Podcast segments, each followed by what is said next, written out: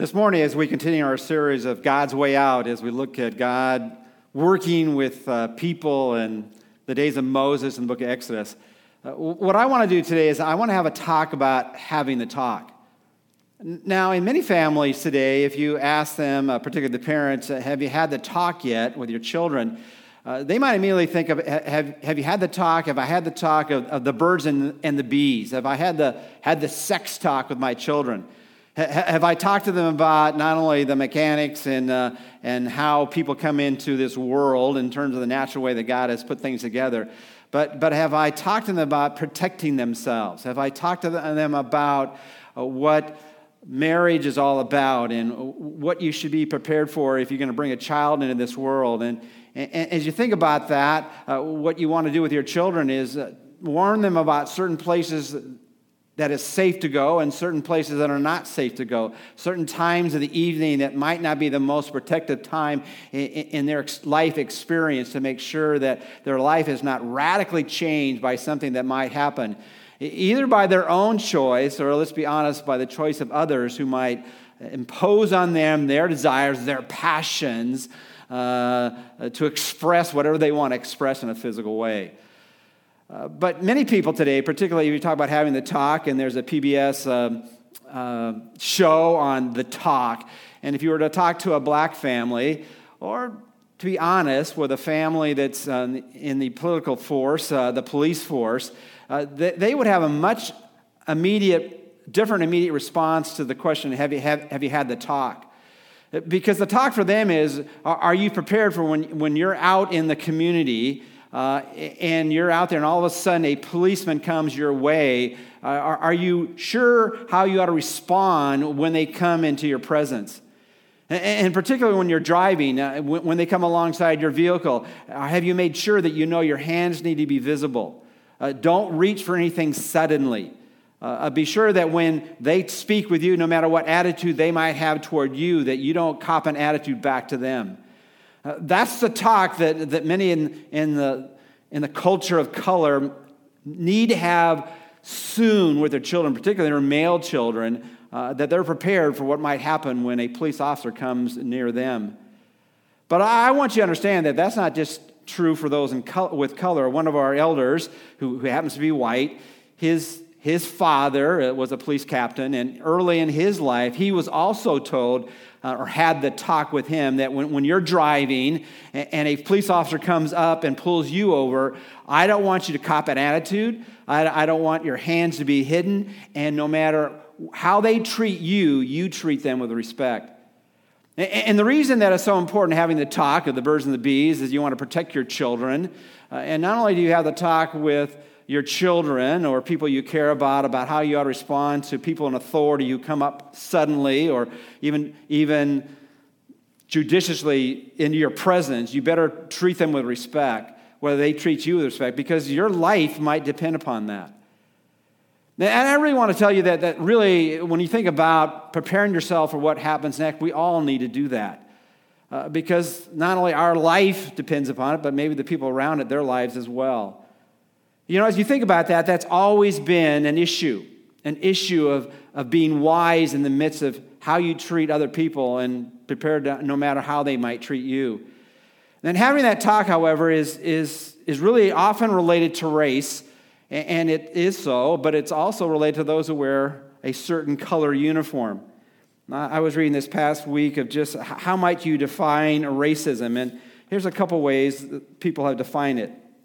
Racism is prejudice, discrimination, or antagonism directed against someone of a different race or color. But I want to expand that because let, us be honest. In our nation right now, the unrest is between people of color and people who are wearing a certain color, the blue uniform, the, the color of the police force, or whatever color their uniform might be. And it's based on belief that your race or your color is superior. Another way to define that is the belief that all members of each race or color possess characteristics or abilities specific to that race or color, especially so as to distinguish it as inferior or superior. So I guess you can put it this way plainly, you know, racism, and I'm defining it now a little bit in a larger way, is anytime uh, you feel inferior to someone else based on your culture or your race, or take the opposite, which is normally when you think about someone being uh, racist toward you, where they are they are seeing themselves as superior to you because of your race or color and their race or color.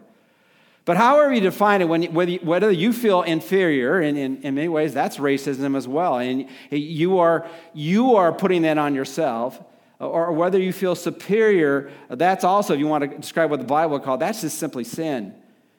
And really, when you think about what's happening in our world today, in particular our nation, uh, let's just be honest. that the problem in our nation right now is, is sin.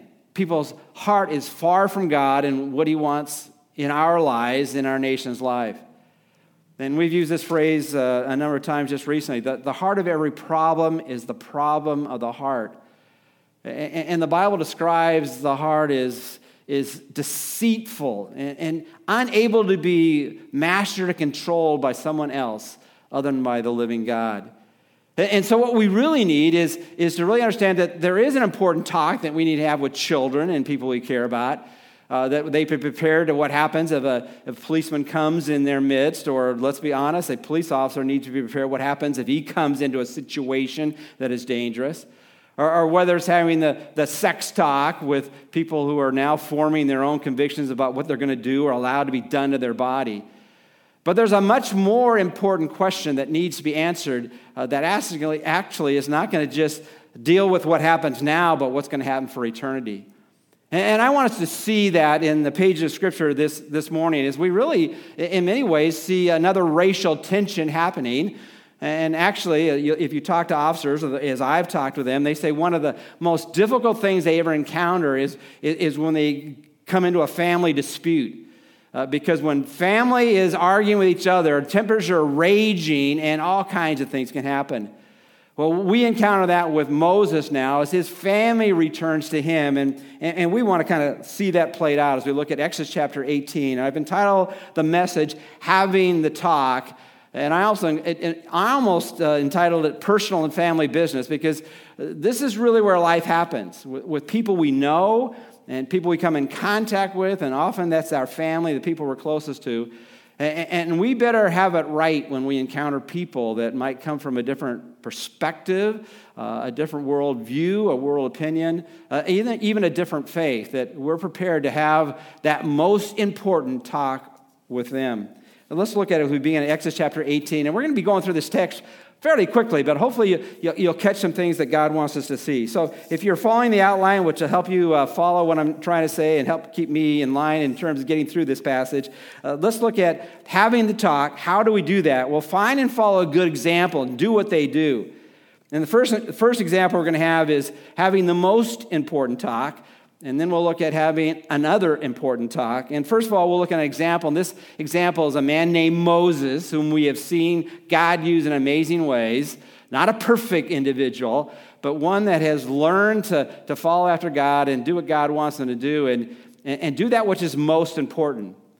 Uh, often, what happens in life when we do mess up is we get caught up in the things that aren't important, and we're not, we're not caught up on that which is most important. That's when life goes down a, a path that often leads to heartache and pain. And, and let's be honest, as we see, it often happens in death when our, our position or our power is inflicted on somebody else. Having the most important uh, talk, let's look at Moses as he has a talk about knowing God.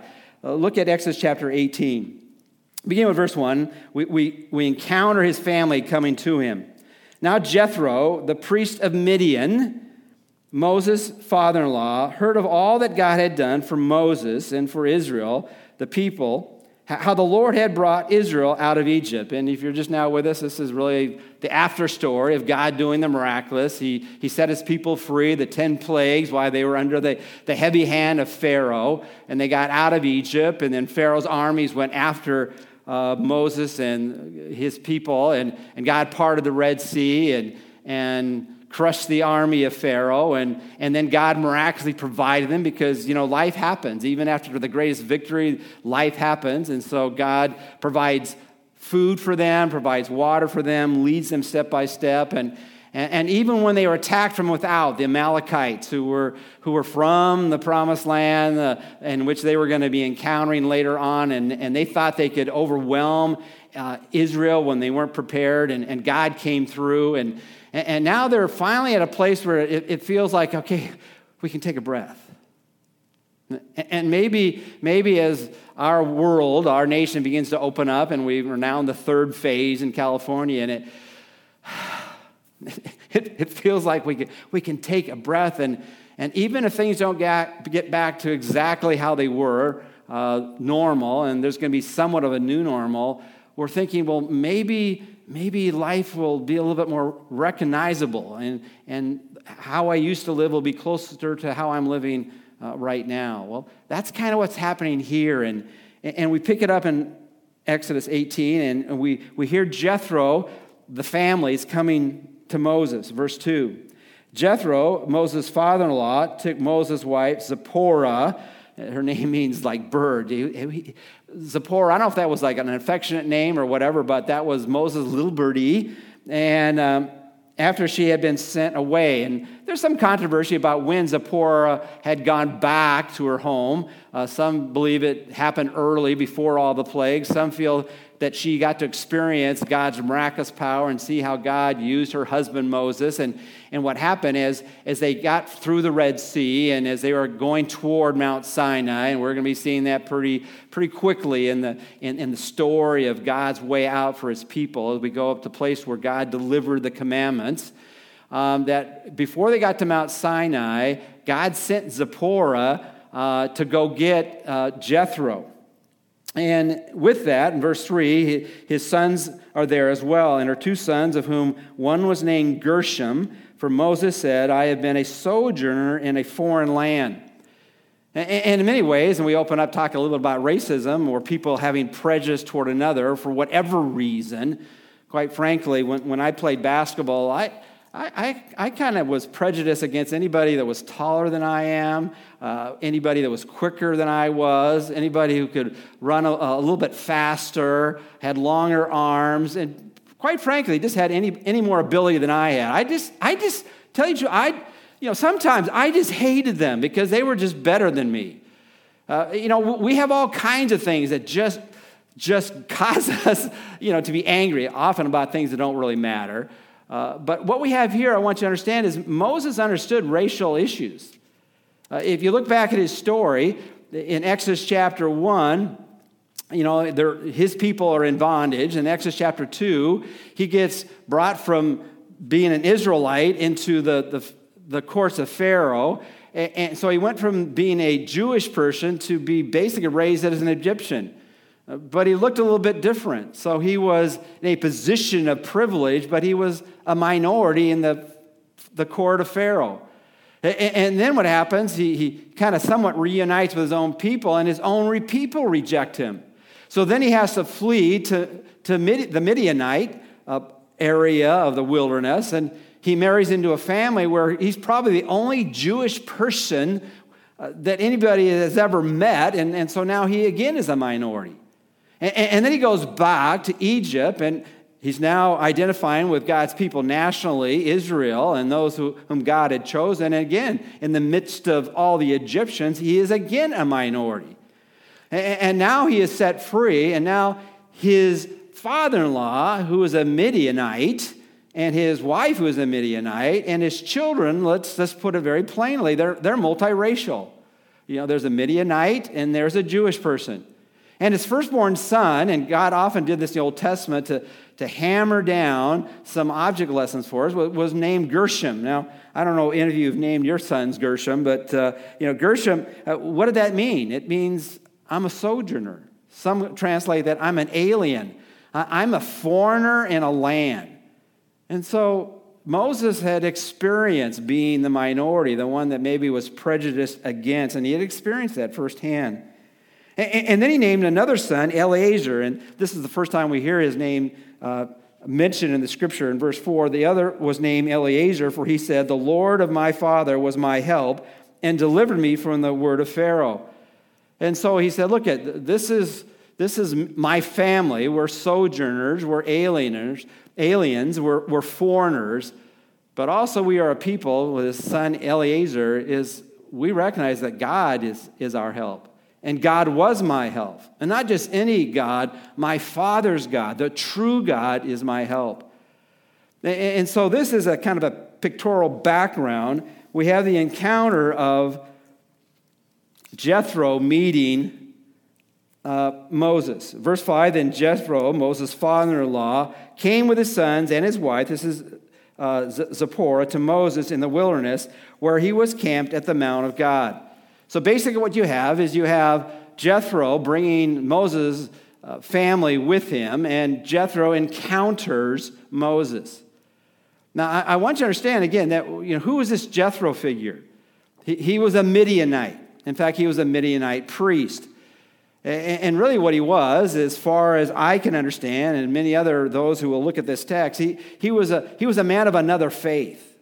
He, he was a man who followed a, a another God. He, he might have heard about the God of, of Abraham, Isaac, and Jacob, but he had followed another path. And now he was encountering his, his, his son in law. And, and what was going to happen then? And, and, what I want to submit to you, what was going to happen then is that they were going to have the talk. And what they were going to have was the most important talk. And, in case I don't make this plain right now, I, want to tell you this is the most important talk. We, we need to talk about race relationships. We need to talk about how we ought to treat people who are, who are wearing the, the, the blue uniform or what other uniform might mean to believe that they are on the police force trying to protect and provide for us. And how can they do it well and how can we honor them? And we ought to do some things in our culture that, that, that help us to hold people accountable to their, their actions and to what they choose to do or not to do. But what, what we need to understand is, is that we can change some people's external behavior for a moment. And that's, that's part of the debate right now. Will, will all this blow over and nothing change? Well, really, nothing really changes until the, the heart changes. Because at the heart of every problem is the problem of the heart. And, and so, what we're going to see here is as Moses encounters Jethro, he has the talk, the most important talk.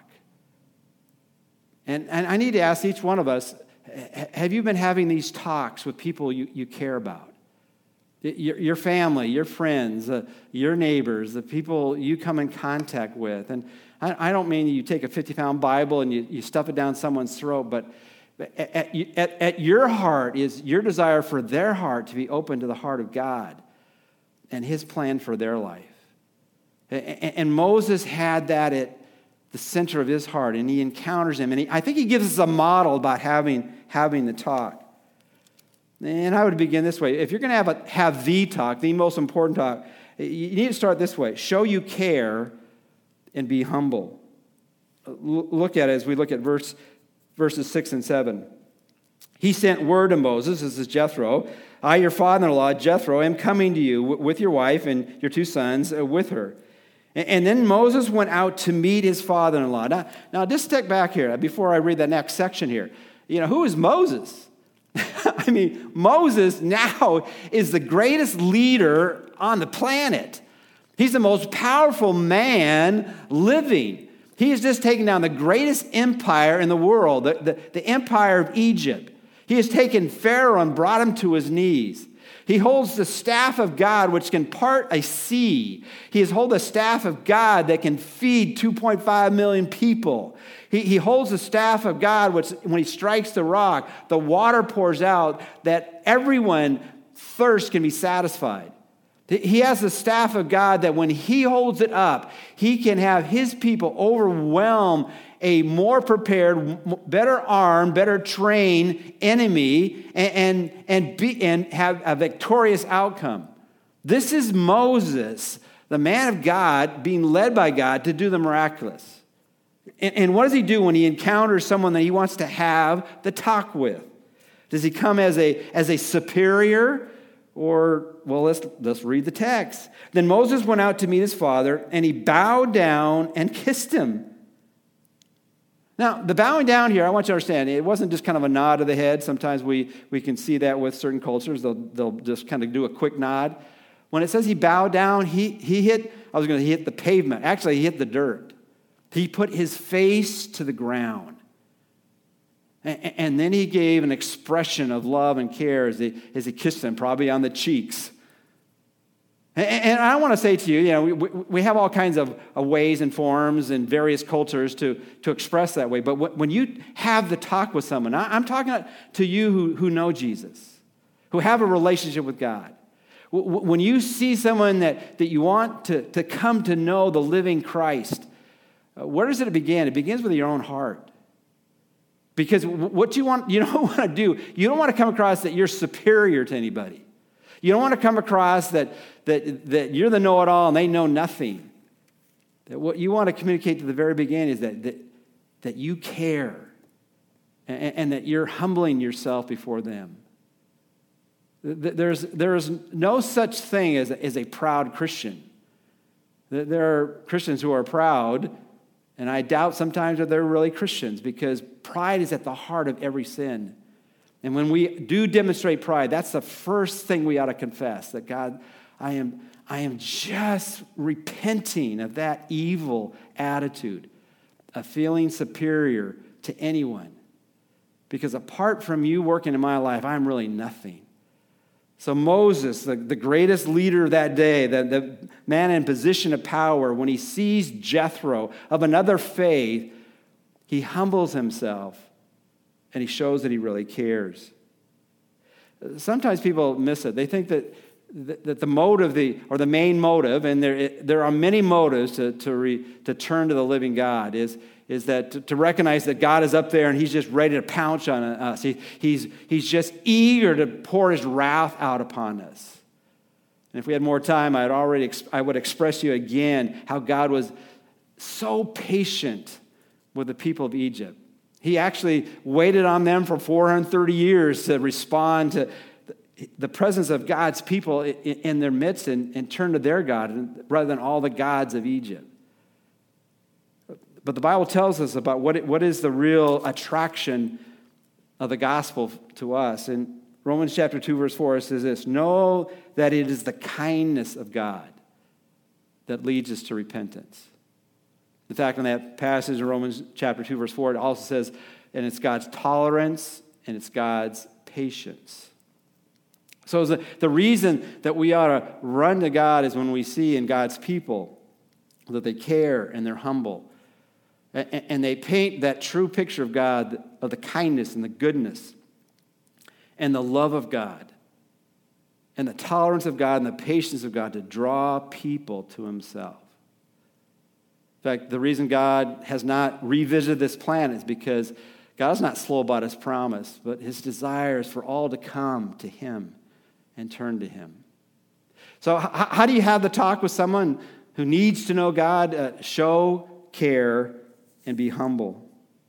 But then the experience or the example of Moses continues on. And, and then in verse 8 and 9, we, we read these words Moses told his father in law all that the Lord had done to Pharaoh and to the Egyptians for Israel's sake, for all the hardship that had befallen them in the journey, and how the Lord had delivered them.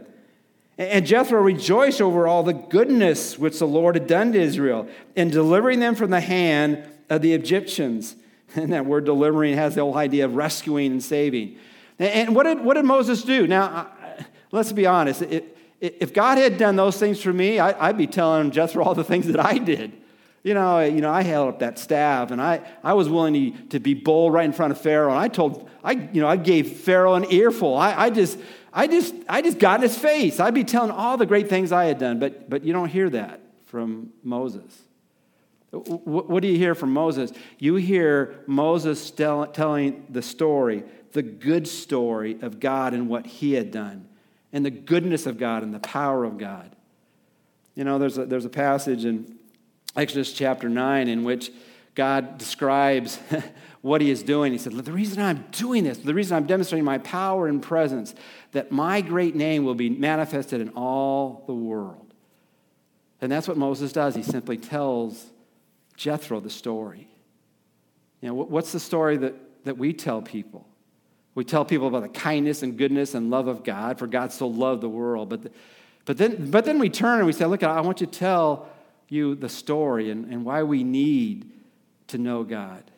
The Bible would say in Romans 3.23, for we need to recognize for all have sinned and fallen short of the glory of God. Where you are is where I have been, that, that I didn't deserve to know God. I was far from him, but, but then I came to know him, and he took all that was bad in my life, and he, he forgave it, and he's cleansing me on the inside and making me a new person. For all have sinned and fallen short of the glory of God.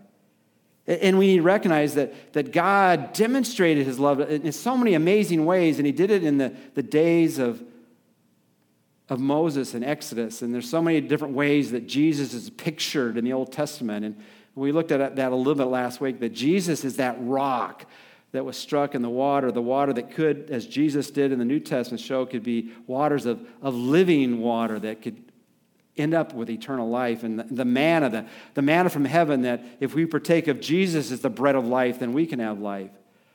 And the Bible says in Romans 5 8, but God demonstrates his own love towards us in that while we were yet sinners, Christ died for us.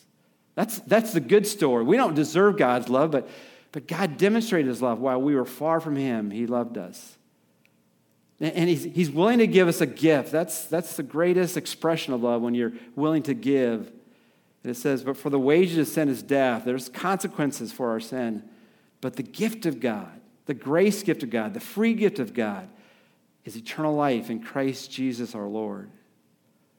So, how, how do we have the talk with, with people with the most important talk in this world, knowing God, is, is first of all, show that you care and be humble. Secondly, share God's good story. Talk about, talk about God. Talk about Jesus. Talk about why Jesus came and what he accomplished when he died on the cross for people's sin. But then, thirdly, and this is what I wanted to lead to, you need to be very pointedly and speak about Jesus as Savior.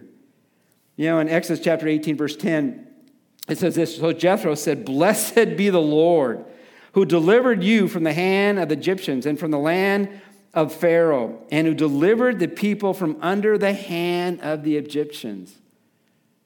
And we looked at that even the verse before that is, is Jethro came to that point where he, he saw that they had a deliverer. He, they had a savior, and that deliverer was God and God himself.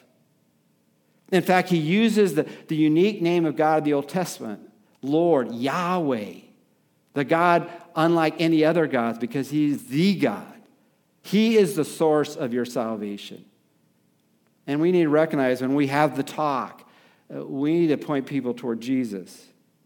You know, in Romans chapter 10, verses 9 and 10, it says this uh, that if you confess with your mouth Jesus as Lord, which is exactly how Jethro responds as you recognize how did they get delivered? How did they get rescued? It was Yahweh who did it. If you confess Jesus as Yahweh, if you confess Jesus as Lord, and believe in your heart that God raised from the dead, you will be saved. For with the heart man believes, resulting in righteousness, and with the mouth he confesses, resulting in salvation.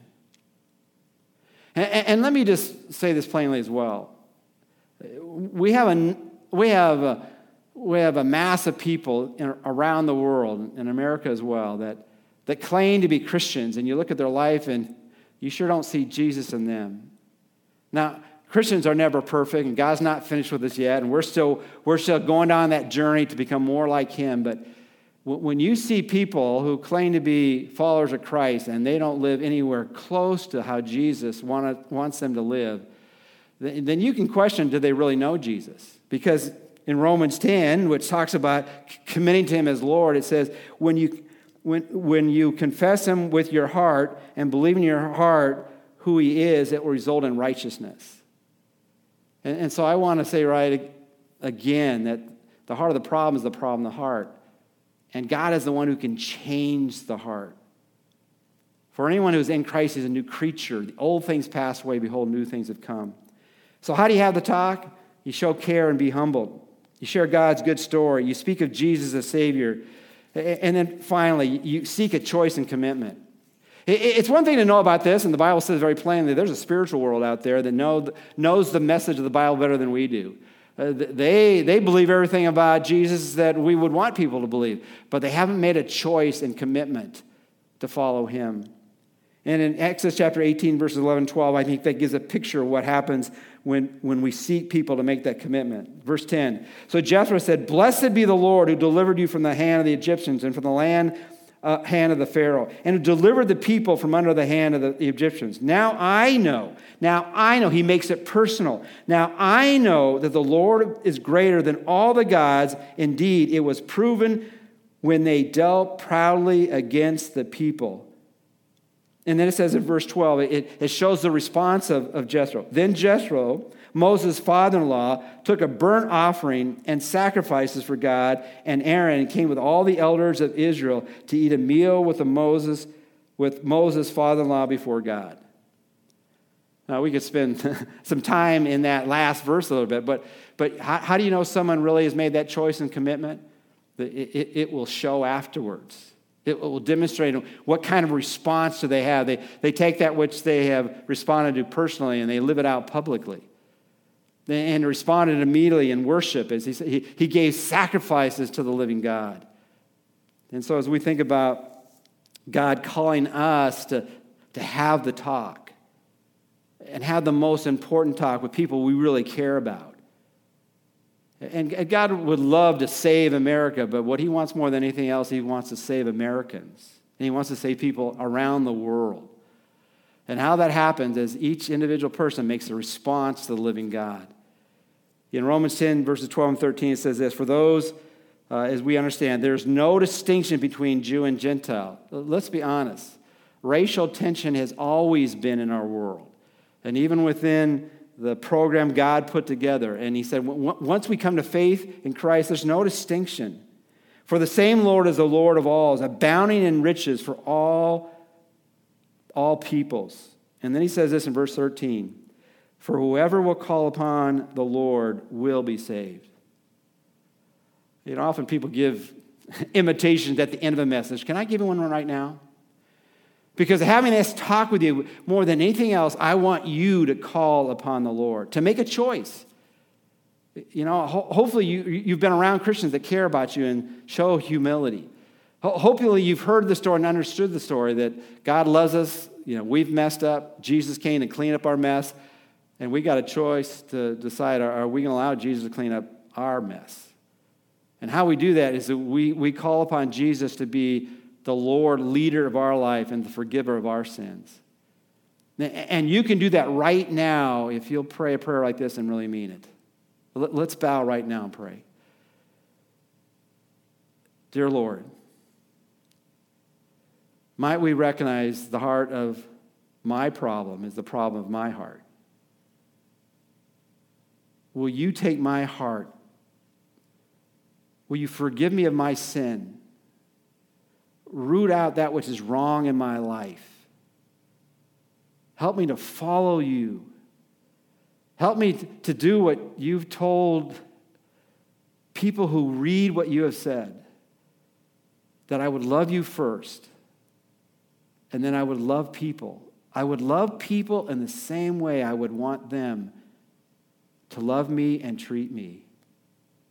In Jesus' name we pray. Amen. Can you just imagine that? If every person of color, I don't care what color it is, and, and there's, there's various ways to explain why, there's, why is there so many different shades in our world today. It's, the, it's that melanin, it's a pigment, it's a, it's a brown pigment, and some who have darker colors have larger doses of that pigment within the, the running through their body, and some have less. Some have even put it this way, in the opposite way. They say, you know, when you really think about it, uh, black is a color, white is the absence of color. You know, and so as we think about that, or no, let me put this way black is, black is a color. Black really has no color, and white is a color. So we're really a colored people. So no matter how you want to explain it, it doesn't matter what color you are. What really matters is what's happening in the heart. And we could spend some time right here. You know, as, as Moses, a Jewish Israelite, spoke to Jethro, a Midian, he was speaking across cultures. And I want you to understand if you were to go into Numbers 25, Numbers 31, uh, Judges 6, we don't have time to go through it, you, you would find out that the Midianites became some of the greatest enemies of the Israelite people. This was a people that were at war with each other throughout their history. Uh, in fact, it's the story of Gideon in, in, Judges chapter 6 where they come and attack, and they align with the Amalekites, whom they had just fought with before this story is recorded in the scripture. Racial tension has always been within our world. And, what's the only answer? The answer is the change of a heart by the living God. And you'll see examples in Scripture where the Midianites who followed after Jethro, they were friends of God's people, and those who chose not to were not friends with God's people. And what was the difference? Where was God in relationship to them? So, eh, having the talk this morning from, from Judges 18, hopefully you got the main point in concerning having the most important talk. When you do that, show care and be humble. Uh, speak about God's story, you know, share about Jesus as the Savior, and seek a choice and commitment so that people might not just be educated, but they might make a life changing statement of faith to the living God. Now, if we had more time, I'd, I'd go through one other important talk, and, and that's how, how do you lead your life and how you help other people lead their life. But let me just give you the summary of it and you can read about it. In Exodus chapter 18, verse 13 through 27, Jethro now, he, he puts on a different hat. The first hat he wore was, I got to find out how, how, did, how did Moses get out of this mess that he and his people were in? And he found out it was God, and was the true God, God Yahweh, and, and he came into relationship with them to the point that he immediately began to worship not alone, but with God's people to give honor and glory to him. But then, then he steps back and he watches Moses lead his people, and he's watching, and, and just kind of paraphrasing this next text, verses 13 through 27, he, he, he's looking at him and he says, uh, You know, Moses, what, what you're doing is not good. It's not good for you, and it's not good for your people. Now, that's a pretty bold thing for a father in law to say to a son in law who is in a very, the powerful position. But what I want to do is, is just summarize some things that we can see how Moses was a great leader and how we need, if we're going to lead, and we're all in positions of influence in other people's lives, if we're going to be a good leader, if we're going to do well when whatever we do in influencing others, uh, here, here's some principles I want you to think about. Number one, you need to be teachable. And we find in the text there is that when, when Jethro spoke to Moses, and if I were Moses, I'd say, look, what do you know about leading 2.5 million people? You've never led, led 2.5 million people in your life. But he listened to, to the, the counsel of Jethro. Why? Because he was teachable. He was a good leader. Then, secondly, as, as Jethro continues on, he said, No, look, I, I, only not, I not only want you to be teachable, I want you to be a teacher. I want you to teach others what you know. And so he goes on, and, and, Moses was taking on way more responsibilities than he should have. He was doing way more things he should have, and he was wearing out his people. So, look, you need, you need to teach others what you know so they can do what you do. But not only do they need people need to know certain things, they need to be trained. And that's the third thing I would say. You need to train and empower others to serve and to lead. And during these days, some of you are, are just exhausted and some of you are, are just bored. But if, if you're in a situation in life where you are just overwhelmed, then, then maybe what you need to realize is you're doing too much and you need to do something. It's not easy, but you need to find other people, train them, empower them, release them to serve and to lead so that we're all doing the work that needs to be done. And then one other thing he said there, he said, after that, and, and as Moses reacts to it, and you read the text, Exodus 18, 36 through 27, he then, Moses responds and he says, okay, uh, tell others uh, you're on the team. So when you, when you are teachable and you teach others what you know and you train and empower them to serve others, now don't just take off now. You need to tell them, hey, I'm still going to be here. I'm still going to do what I need to do. And, and Moses said, look, there's certain things I will continue to do to lead and to help and to supervise and to, and to handle disputes within this nation. Uh, but you need, to take, you need to take part of this, and you'll probably do it better than I would because I'll just exhaust everybody. But don't, don't go on a vacation. Still do what God wants you to do. So, what's the point this morning? The point is, our, our, our nation needs to have the talk. We need to have the talk about anything that's important. We have, need to have the talk about race. Uh, we need to have a talk about having a police force that's well trained, but we need to have a talk about respecting and caring for those who have an impossible job to provide and protect and be in danger and, and, and handle all the complexities of, of dealing with people, uh, some that are trying to do what is lawful and right, and some, let's be honest, that are not, and, and do it righteously. We need to have the talk about protecting uh, our children from having uh, undesired sex that will change our life dramatically, and having a child that coming into this world and they're not prepared to, to raise. But what's more, and we need to help people who are in positions of leadership or responsibility and say, how can we help them do whatever they're doing in a way that's good for them and good for the people around them? But what's more important than anything else, that we need to have the most important talk. And the most important talk is help people know God. Because really, at the heart of every problem is the problem of the heart. And the greatest problem in our world today is our hearts. Where are they? And, and who has our heart?